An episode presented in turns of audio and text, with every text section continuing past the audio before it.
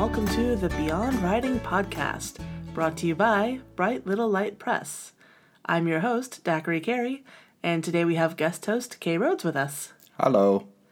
Today we're going to talk about gatekeeping and publishing and sort of some things around the published author mentality. So there's a lot of interesting things that go into the dynamic of your mental state when you start publishing books. And I think a lot of people neglect the mental sort of trauma almost, or at least uh, conflict, certainly, and concern and worry and anxiety and all the things that happen when you start publishing books, whether you're traditionally publishing or self publishing. There's sort of a different dynamic involved if you're doing traditional versus self publishing, and we'll explore some of why that is. And we'll try to give you some practical tips to help you keep your mental attitude mental state on track as you move into the publishing process. So, this is noteworthy because when you traditionally publish a book, your manuscript goes through uh, multiple levels of gatekeeping before it ever goes out into the world. So, when you are traditionally publishing, your first task is going to be to find an agent who wants to sell your book, or represent you anyway the goal is to sell your book. So you get through a first level of gatekeeping when you find an agent who reads your manuscript and agrees to take you on. So that is one person who has experience in the publishing industry, who has read your story and says, Yeah, this has promise. I'm going to uh, pursue this and try to get this published for this person. Obviously, they're just doing it to make money, but the idea that this is someone who's familiar with the industry and thinks this can make money is a level of validation. Yeah, and and the fact that they wouldn't waste time if it wouldn't is further validation. Exactly. So from there, the agent may engage an editor to help you polish up the book before they start shopping it around, or if they think it's ready, they might just start shopping it to publishers. In either event, if the agent does hire an editor, then you will work with that editor to polish your story and make it an even better version of what it was when it came to the agent. So then that's sort of a second level of validation. From someone who's actually kind of a writer. Sort of. To some degree. And certainly your story will definitely be better after you've worked with an editor because that's their job. So you know, after having gone through that step, you have a better story, thus further validating your story. And I mean, either that's going to happen before the publisher or after the publisher, but either way, it's another form of validation. Well, if an agent hires an editor, then it's going to happen both times. The agent has you editing, then after your bo- uh, story is ready, or if you skip the editor step, your agent will start shopping around your story to publishers. Eventually, hopefully, you will find a publisher who is interested in buying your manuscript. Hooray! Hooray. Release the doves! Sound the alarms! Celebrate! This is a huge step. If a publisher agrees to buy your manuscript, that means the publisher thinks it's a good story. A good story that will sell and will be well received when it goes out into the world. And good enough to risk thousands of dollars marketing and making paper dead tree versions. And money to pay you in advance. There's a lot of overhead that goes in. So for a publisher to decide to take a risk on your book is a huge level of validation. After the publisher agrees to buy your book, then the publisher will have its own editor work with you to create a story that they think is going to be ultimately sellable to the markets where they want to market it. And then you're going to have marketing experts working on your side helping you move your story. So, in other words, a whole bunch of people telling the world how awesome your story is, further validation. By the time launch day arrives, you will have had advanced readers reading your story. The publisher will send those out to get reviews and to get blurbs from other authors and reviewers. So you've probably had those people saying nice things about your story.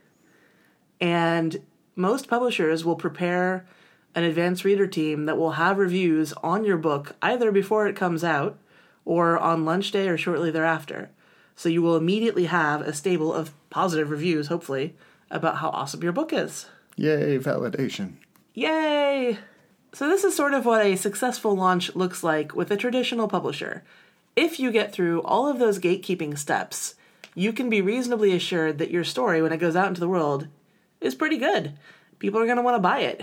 And you've already heard a lot of positive things about it, So you're really feeling pretty good about it and maybe even ready to move on to the next project at that point.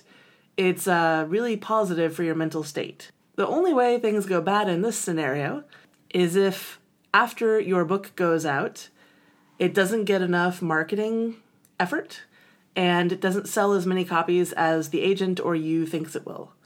But either way, you've still got a bunch of external validation.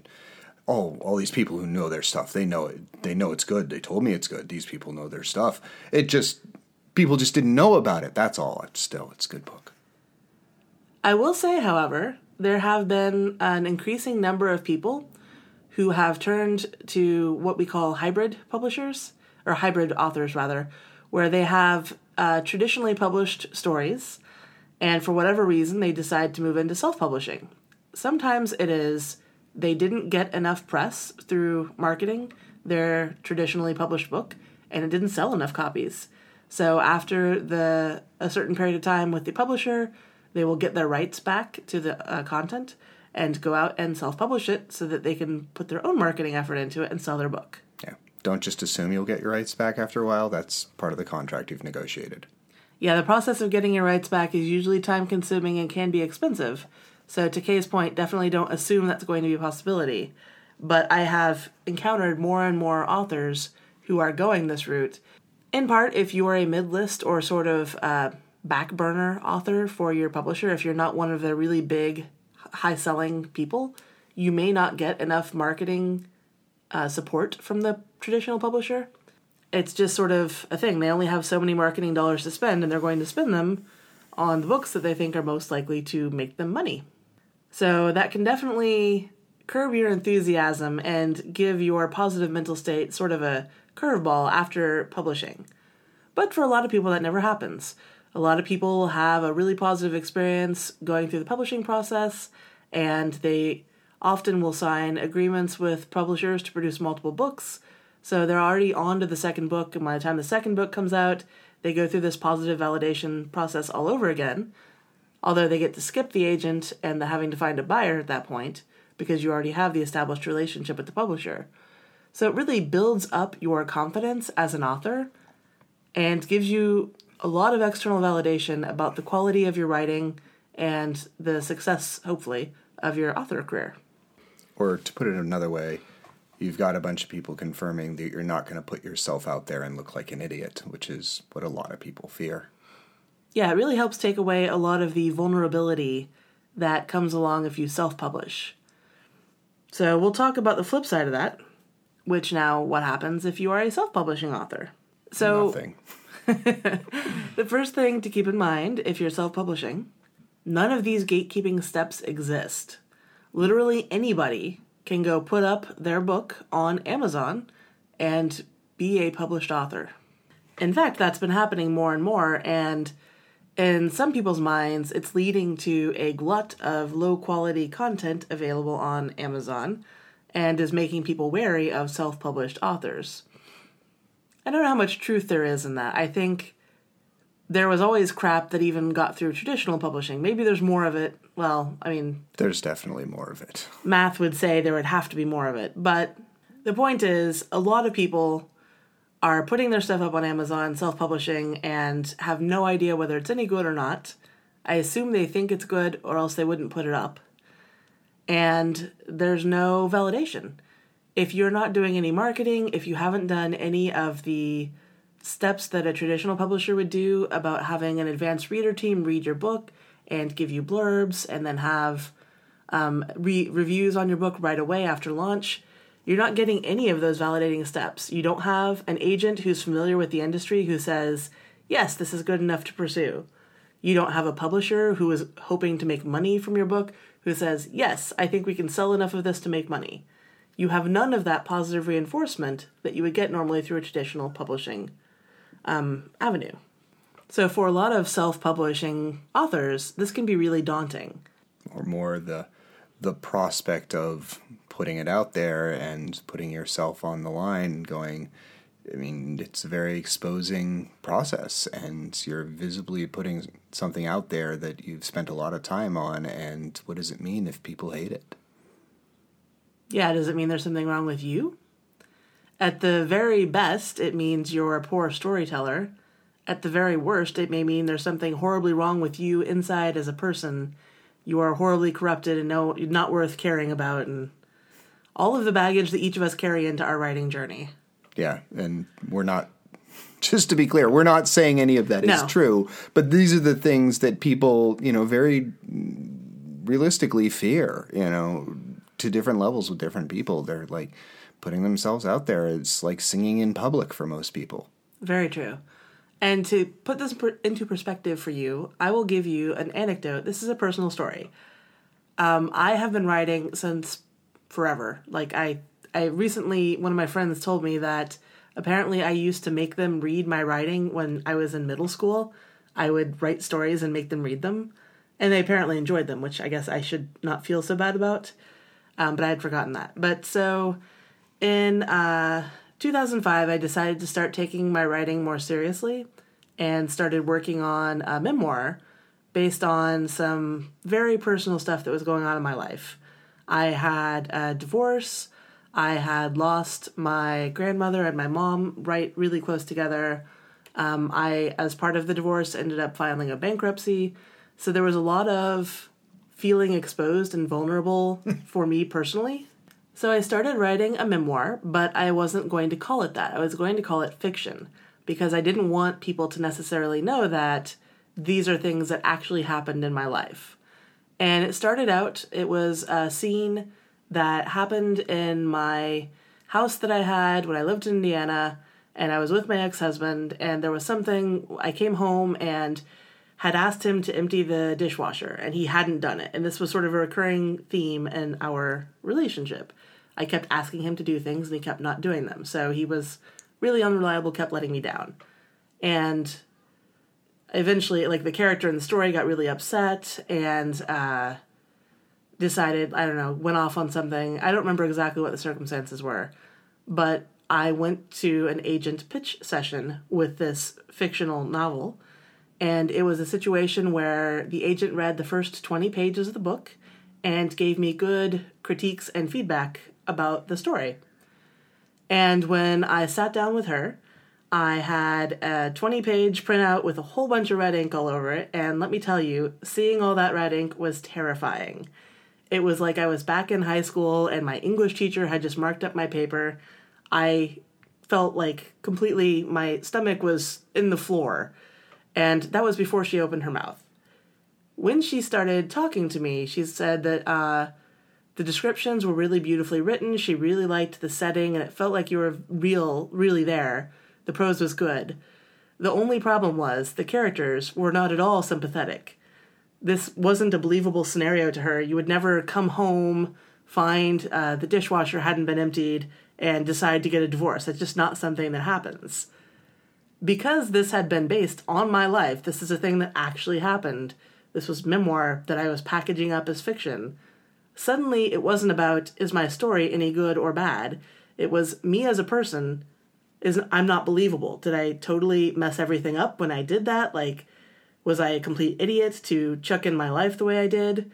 And with what over a decade of retrospective, I can see that maybe I didn't give the subject matter quite the depth that it needed because there was so much that went into the dissolving of that relationship before that scene ever got written that wasn't communicated in that scene.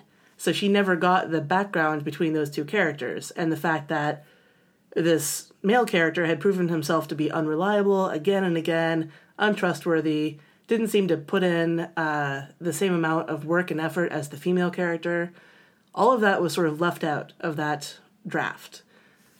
But all I heard was these characters are not relatable. No one would really believe this in real life. They're not sympathetic. This isn't a story you should pursue. I would say for years, I was completely unwilling to show my writing to anybody after that. I had written a whole bunch of other stuff. 2007 is also the year I started doing uh, National Novel Writing Month. So I think I wrote like three or four novels in the next few years after that.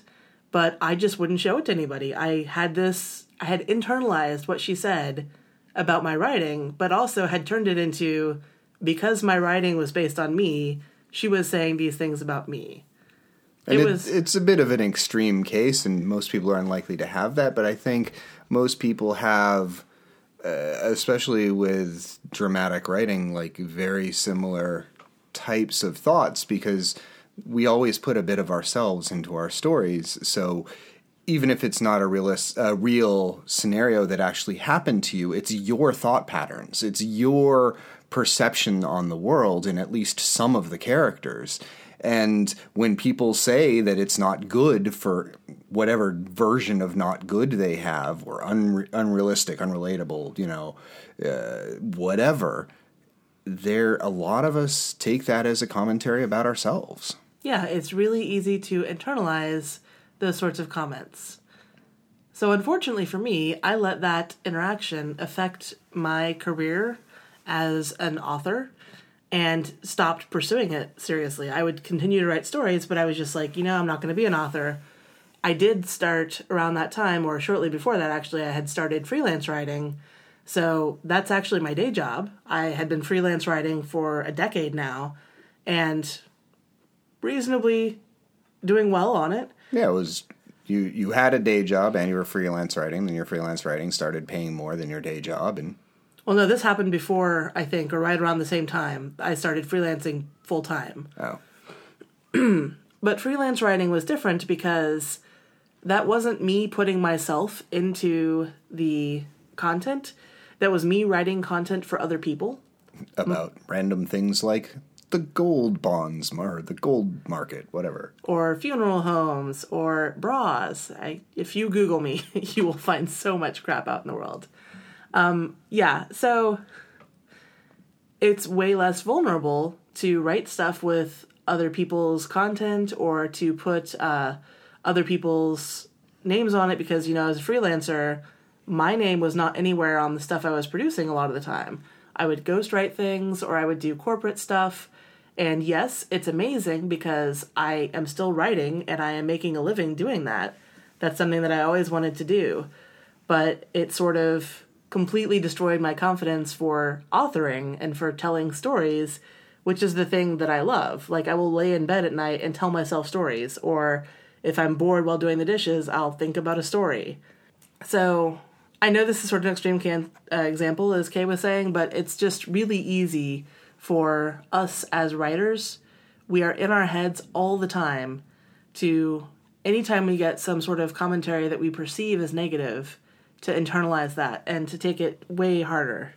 And to get kind of to the back to the point that uh, and I were talking about before this uh, podcast was people have this baggage and they let the baggage prevent them from ever putting their work out there. And that's, you know, a lot of why we wanted to talk about this today is like it's much easier when you have the validation from the traditional publisher process, but how do you get past that internal baggage and put yourself put your stuff out there?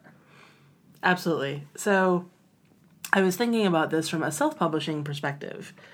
And I was thinking about how in self publishing, because there's no gatekeeping, there's also no validation. Maybe before you put your book out, you've asked a few friends and family members to read it. Hopefully. But friends and family members aren't exactly trustworthy opinions. Oh no, it's good, dear. It's really good. Or, I didn't quite understand it, but I thought it was great. So, because there's no um, really validation steps when you're self publishing, it doesn't give you that feeling of confidence and that feeling of empowerment that you get if you go through a traditional publishing route. So then you start asking yourself, who is the person who can judge my idea? Like, is my idea any good at all? I think it is, but I don't know. I'm just me. I'm in my head. Is there someone else who can say, yes, this is worth publishing, or no, it's not? Is there someone else who can say, you need to keep working on this and make it better? Is there someone else I can blame if things go wrong? Yeah, that's a really good point, Kay. There's that too. And if you are self publishing, then you put your book out. If you didn't follow a good launch strategy and you're not using good uh, marketing and you don't get sales on your book, then you start to think, oh, my book is no good. When that may not be the case at all, it may just be your book is not well marketed, or it doesn't have a good cover, or it doesn't have a good blurb. all the things that we've talked about previously that really go into drawing people into your story, those are the things that can hold back your story, even when your story itself is great. So, we're going to talk a little bit about how this mindset affects pricing and revenue potential. So, one of the things that can happen if you decide to self publish is that you don't charge enough for your stuff.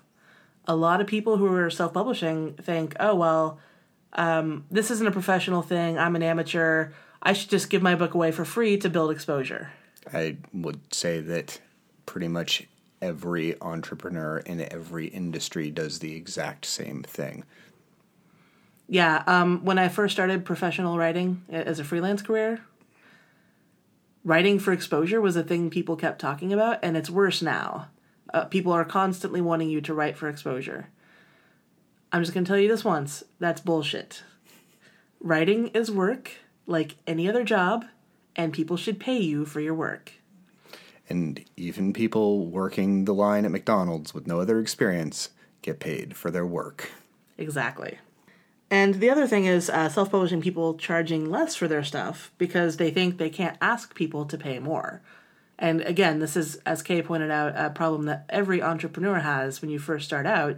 You always undervalue your work because as an entrepreneur, you're basically just putting yourself out into the world and saying, Yeah, I'm doing this without the validation of someone else saying, Oh, yeah, this person is good, or Oh, yeah, I'd pay that. Yeah, I mean, even now I've been with the experience I have in programming, my true hourly rate would be some somewhat astronomical if I was doing it freelance. And thinking about that now, I'd have a really hard time charging that much. I mean, I've done freelance programming before. I've charged by the hour. I've learned this lesson. And yet, 20 years down the road of doing this, I'm still like, God, could I really charge that much an hour? And the same applies to your book. It's like, yeah, you charge what you're you know the going rate. And sometimes like when you're a beginner you may not feel you're worth the going rate but just you're always worth the going rate you know? I heard something uh, probably around a decade ago too and this has stuck with me. I'm sure many of you out there have heard this too. Fake it till you make it this is one of those cases where you absolutely have to do that even if you don't think your work is worth you know asking the going rate for pretend like it is. Yeah. If you want to if you want to do this seriously, you have to be the first person to take yourself seriously. Yeah. And I mean, there's not what advantage is there like if you're a new author and you've only got one book. So if people read it, they're not going to give you money for the next one because there isn't a next one. So if you put it out there for free or pretty damn close to free, what's the advantage to you? like okay you get some readers but ah it was just some free thing you know price helps to justify the value of a thing yeah i think uh, kay has not listened to the podcast i did a few weeks ago on book pricing no. but there we did talk about perceived value and how things that are free or next to free are basically considered disposable for most people so if your book is free people are going to think oh it's disposable or that you don't value it, therefore, why should they value it? It must not be very good if this person is offering it for free. So, something to keep in mind this is one of the ways it can affect your revenue. Um, and also keep in mind uh, so, I've heard a lot of new authors sort of exploring this, and I've heard authors who are a little bit further into their careers sort of responding back to that. Maybe people who have two or three books published and have started a mailing list will ask their mailing list people, How much do you think my books are worth? Or how much would be you would be willing to pay for my books? Presumably the people on the mailing list are familiar with you as an author. They may have read your book, they maybe didn't. You may be trying to get them to read your book. But almost universally, when authors ask these sorts of questions of people, people say more than you think they will. Mm-hmm. The same things played out with um, a number of musicians over the past, I don't know, probably 10 years or so have started uh, playing with uh, pay what you want pricing on their albums. And, you know, they do these not through iTunes because iTunes doesn't let you do that, but, you know, for various sellers.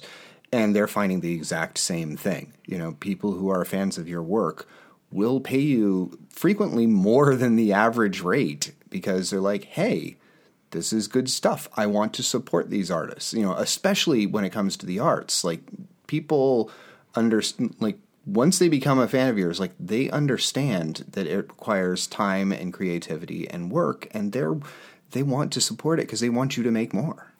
But wait, I hear you saying. Kay used a very important phrase there. Once they are fans of your work. So a lot of authors think they have to price at free or a dollar just to get people to read your work in order to make them fans. Eh, it was just a free thing. Have you ever seen a traditional publisher give away a book for free? Oh, this is a new author. We're not going to charge anything for their books. Hell no. They're in it to make money. Their whole point is to make money. And they don't, I mean, they're well familiar with the concept of a loss leader, and they still don't do that.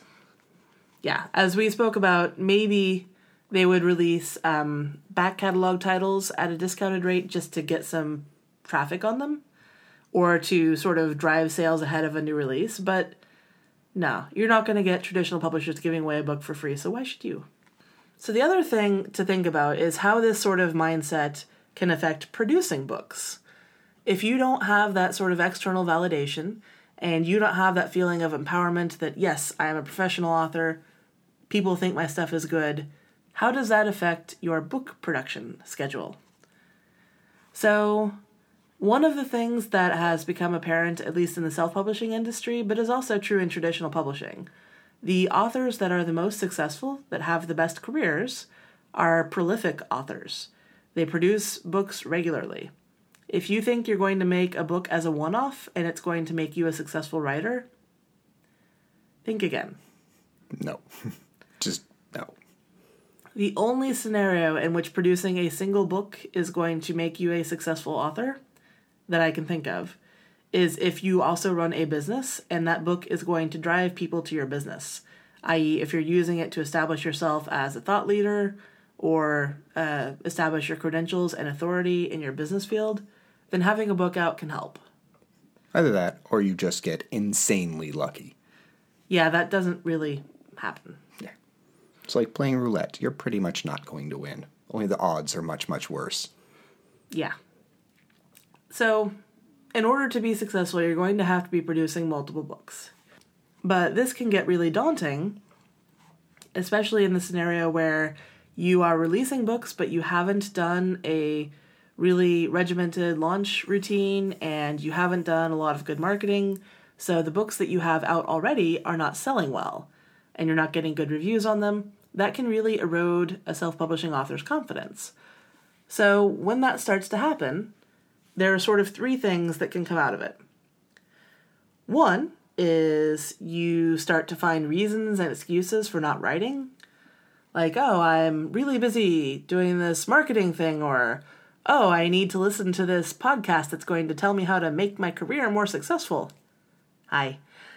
Um, you'll find other excuses that will prevent you from writing because really you feel like a failure and you're afraid people don't like your stuff it's really tough to like do the soul searching to get to that part inside but that drives a lot of people who never put out another book or who really drag their heels about producing the next book another possibility is something kay hinted at earlier instead of putting a book out at all you'll just spend forever perfecting it so i think um, patrick rothfuss who wrote the name of the wind said something like he spent 10 years polishing that book. That's too long. If he had gotten that book out nine years sooner, he could have had, I don't know, five, seven more books out. He could have had a much more established career. Maybe he would never have had the widespread commercial success he did, but there are a lot of mid list authors who do quite well releasing books regularly who never get the sort of crazy once-off um, success that someone like a Patrick Rothfuss has had, but can do it as a career. Yeah, and it's pretty safe to say that those ten years didn't actually make him like six bur- books worth of better quality. Like, I'm sure he polished it up. I'm sure he made it better, but there's only so much polishing you can do. You know, it's every it's just difficult. Uh, yeah, I heard someone say after a few editing passes, you've gotten through all of the things that you are going to substantially change about your story, and you're basically just moving around punctuation. yeah. And when you get to that point, your book is ready to go. Your book's probably ready to go before that point, but That's true. So Kay has a good sort of mental mindset around this. Um, Kay, do you remember what your quote is about this? So a lot of people have probably heard the saying that perfect is the enemy of good. I have a counter saying, better is the enemy of perfect. Because something can always be better. There is no really such thing as perfect. And even you've got something that's it's excellent, it works great, this is the perfect tool or this is the perfect phrase and it sits there for a few years and eventually you know of living with it you think oh wait you know if i modify it slightly it would be a little bit better so for me this is a completely liberating thought because i will never get it done. There will always be more that can be done. It can always be polished. It can always be changed. It can always be improved. And i say that in air quotes in some way. But because it can always be improved, like there is never a stopping point that I have to achieve. It's like, hey, I've got something that I believe is good. You know, I've done the basic sanity checks. You know, if it's writing, I've gotten an editor. If it's code, I've gotten someone to review my code, basically another editor. You know, you, you do the basic checks, you run it by someone else, and you believe in yourself, like, hey, this is actually a pretty good thing. And yes, I could modify it. Yes, I could make it better. But you know what? It doesn't matter because I'll never not be able to say that. So, hey, I believe in this. This is good. Put it out there. For some people, it's actually kind of a scary thought because Yeah, it can be paralyzing for people who have a different sort of mindset. Um, I was saying to Kay when we had a conversation about this recently that to me, the idea that a thing will never ever be perfect is kind of scary. It's like no matter how hard I try, I can't make it as good as I want it to be. And if that's the case, then why should I even try at all? Or when will I ever get done trying? You'll never be done. It's like life. You always learn, you always get better. Everything you've written, you know, you look five years later at something you wrote, you know, five years ago, and you're like, oh my God, I can't believe I put that out there. You're like, uh, or at the very least, oh, that that bit could have really been better. You know, you're always going to say that because as long as you keep working at your, you know, whatever it is, be it writing, be it, you know, blacksmithing, whatever, you're going to get better if you keep working at it. And then you're going to look back at what you did before and go, oh, that could have been better. But it's the best you can produce at that point in time, realistically, without killing yourself. Like, put out something good, do the sanity check, and don't worry that it could be better because everything can be better. Yeah, there's a good point around that. Um, there are sort of two schools of thoughts around what it what you're doing when you write a book. And some people think writing a book, especially people who are into literary fiction, think that writing a book is an art. You are going to be divinely inspired. You are going to get this amazing idea. Your book is going to be so insightful, and the thing that you create is something that nobody else in the entire history of man could ever have created. Then there are the people who understand, like any other profession, writing is a craft. It's something that you have to practice and that you will get better at the more often you practice it. It's like anything else in life. Think about, I don't know, if you're a baker, think about the first time you ever baked something. Did it go well? Probably not. Yeah, I saw this all the time with my mom's students. My mom was an artist, and one of the ways she, you know, artists never make money. So one of the ways she made it uh, her living was teaching uh, usually high school aged kids. Uh, sometimes you start in elementary school and bringing their drawing skills up to a level where they could get free scholarships to an art school. And I saw it again and again. She'd start with these kids, and they did the same crappy drawings that every child does. And by the end of work practicing every week and working with a trained instructor, like they were producing amazing stuff that you honestly wouldn't be surprised to see in a, in a museum.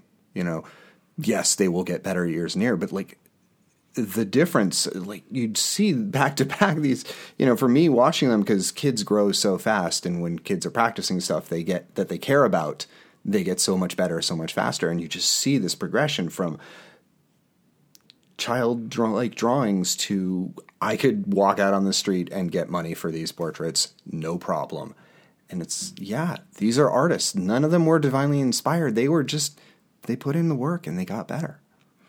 Yeah, so that's something to think about as you're at the beginning of your career, whether you are self publishing or traditionally publishing. This is true on either side of the fence. When you start out, the book that you write is going to be the best book that you can write at that time, but it's going to get better. The more you practice it, the more books you write, the more you go through the editing process, the more you get feedback from people through reviews or through advanced reader teams, you will continue to improve your skills.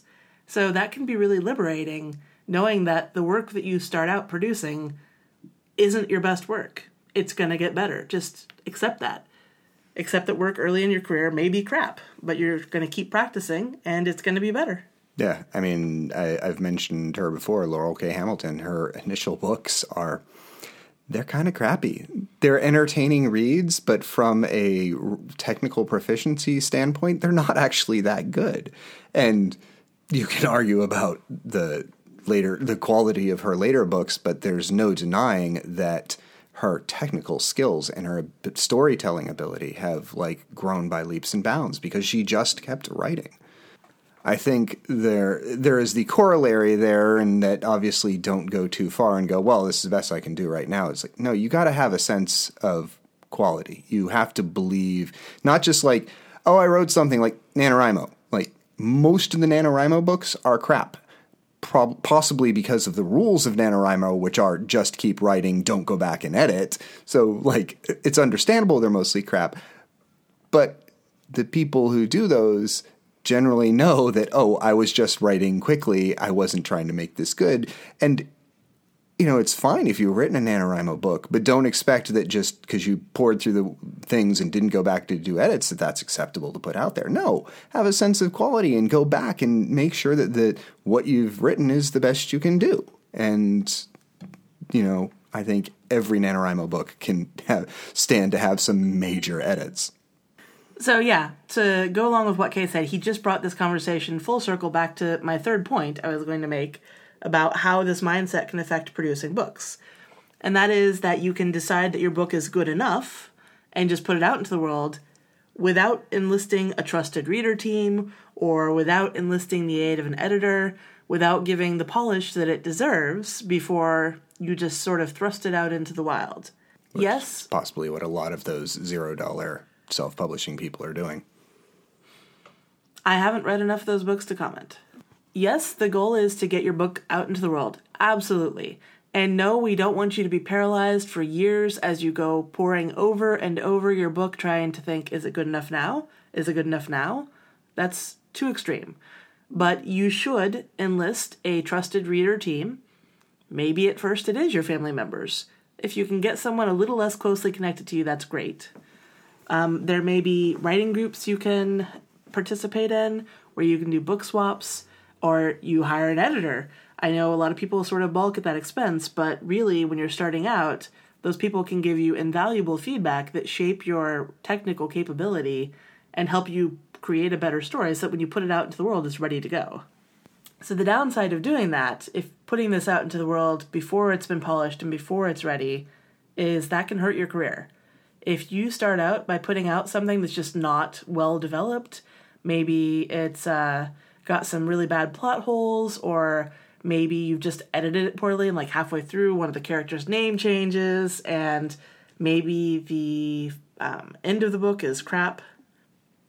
Or maybe you decide you're going to end it on a cliffhanger. Readers hate cliffhangers. Um, these things can actually hurt your career because if people start reading this and decide this author is crap they can leave reviews for other people so you may have fewer people reading it and these people who would be uh, incentivized to become your fans early on are instead going to evangelize people against you. So you don't want that. Yeah, I mean that's what Mark was saying happened with his early book, right?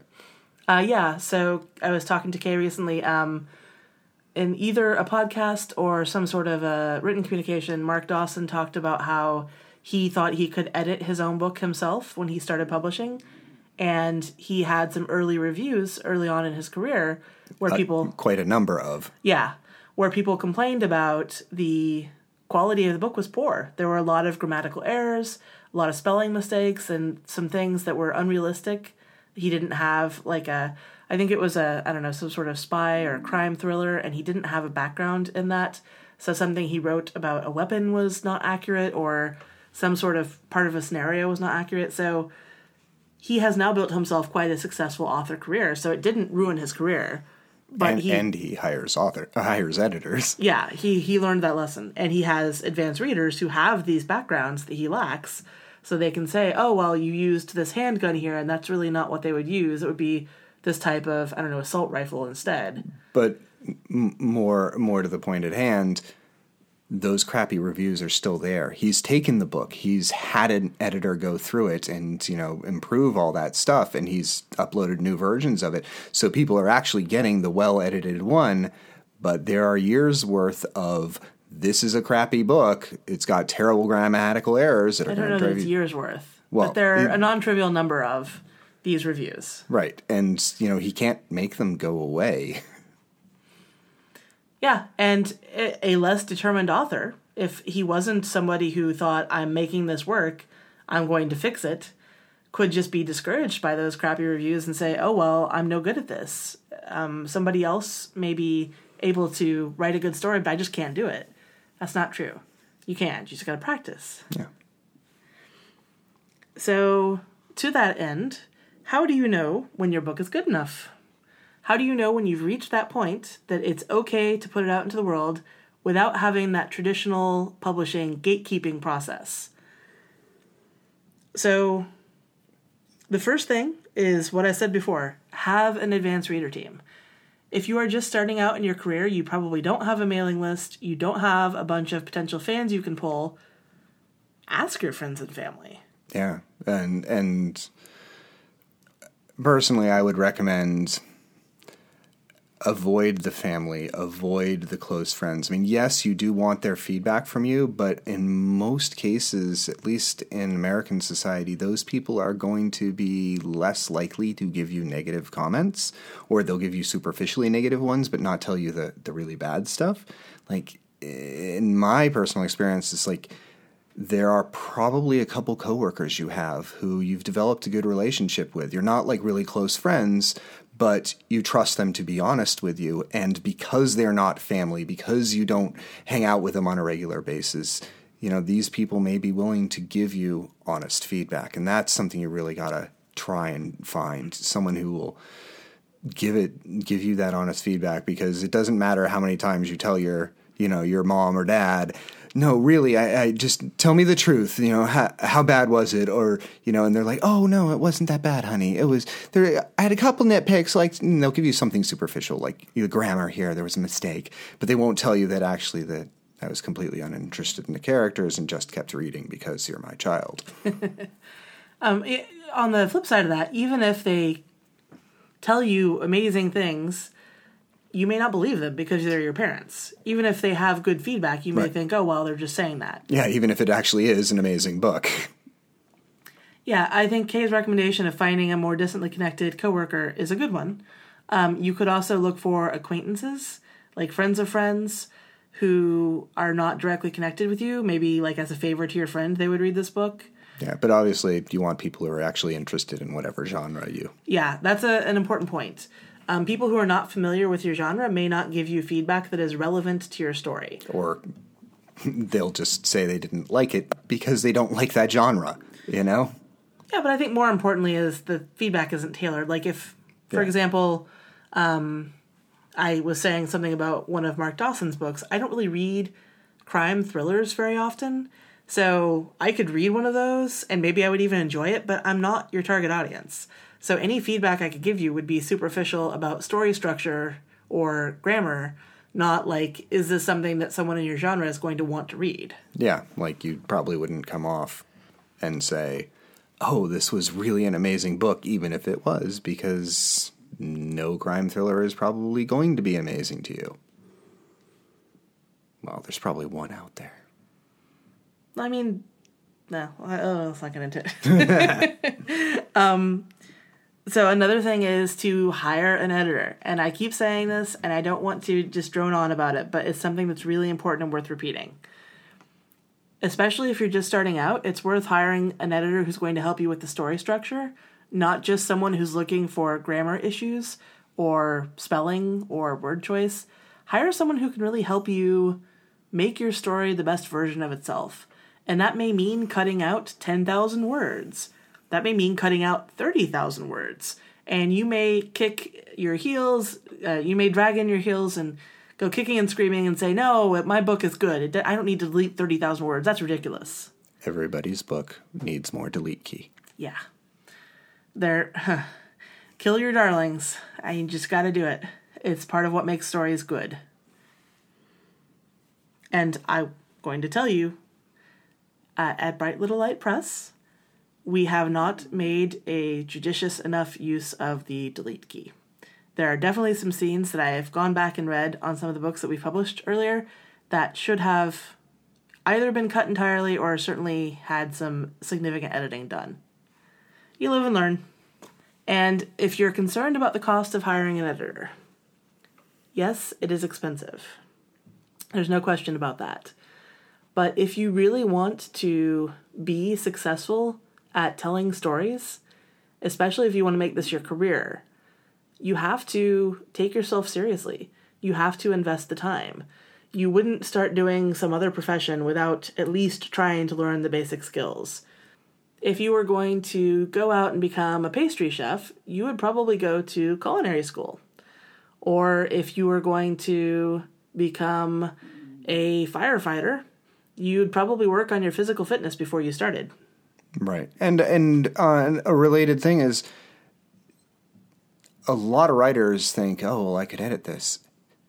And being able to build a fire and knowing how to put it out is not the same thing as being able to be a firefighter.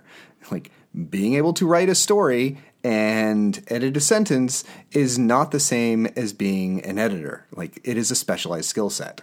Not only is it a specialized skill set, but you're looking at your own stuff. Yeah.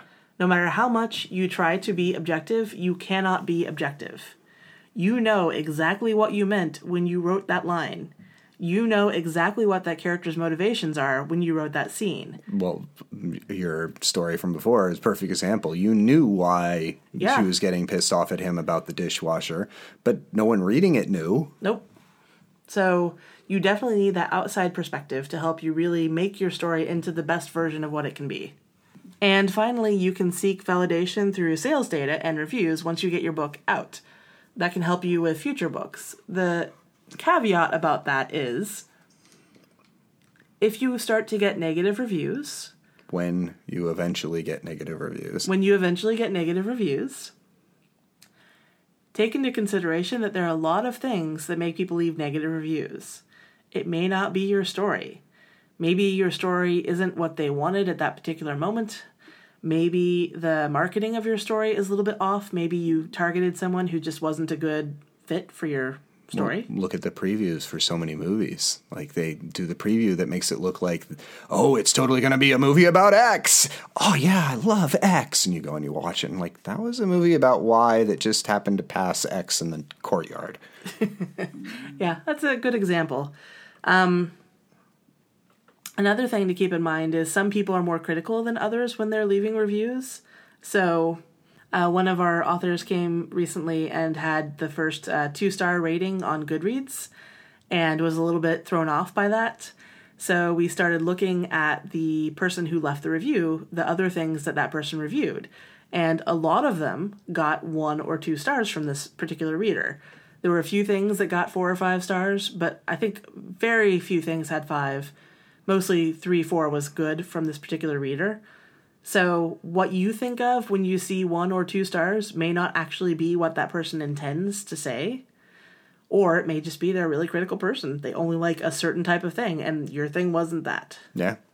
And this is especially true if you're just getting a star rating that has no explanation attached to it. The other thing to think about when people leave reviews, if you read the negative reviews, which no matter how well your intentions may be around this, you're going to read it at some point. You're not going to know it's negative until you read it. Well, I mean, if you see a note like a one or two star rating, you probably wouldn't Well, read it. yeah. I mean, some people say I will never read any reviews under three stars, or other people say I just don't read reviews. I think you can gain a lot of insight into your audience if you read reviews, so I wouldn't say don't read them at all. But definitely when you get negative reviews, think about the other factors and really think about what the person is saying too. And remember that it's not about you. Right. It's about the story. That particular story that got into their hands at that moment in their lives.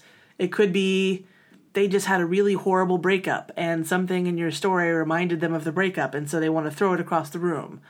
Uh, it could be, you know, they just lost a family member and they're feeling really sad and need to like lash out about something.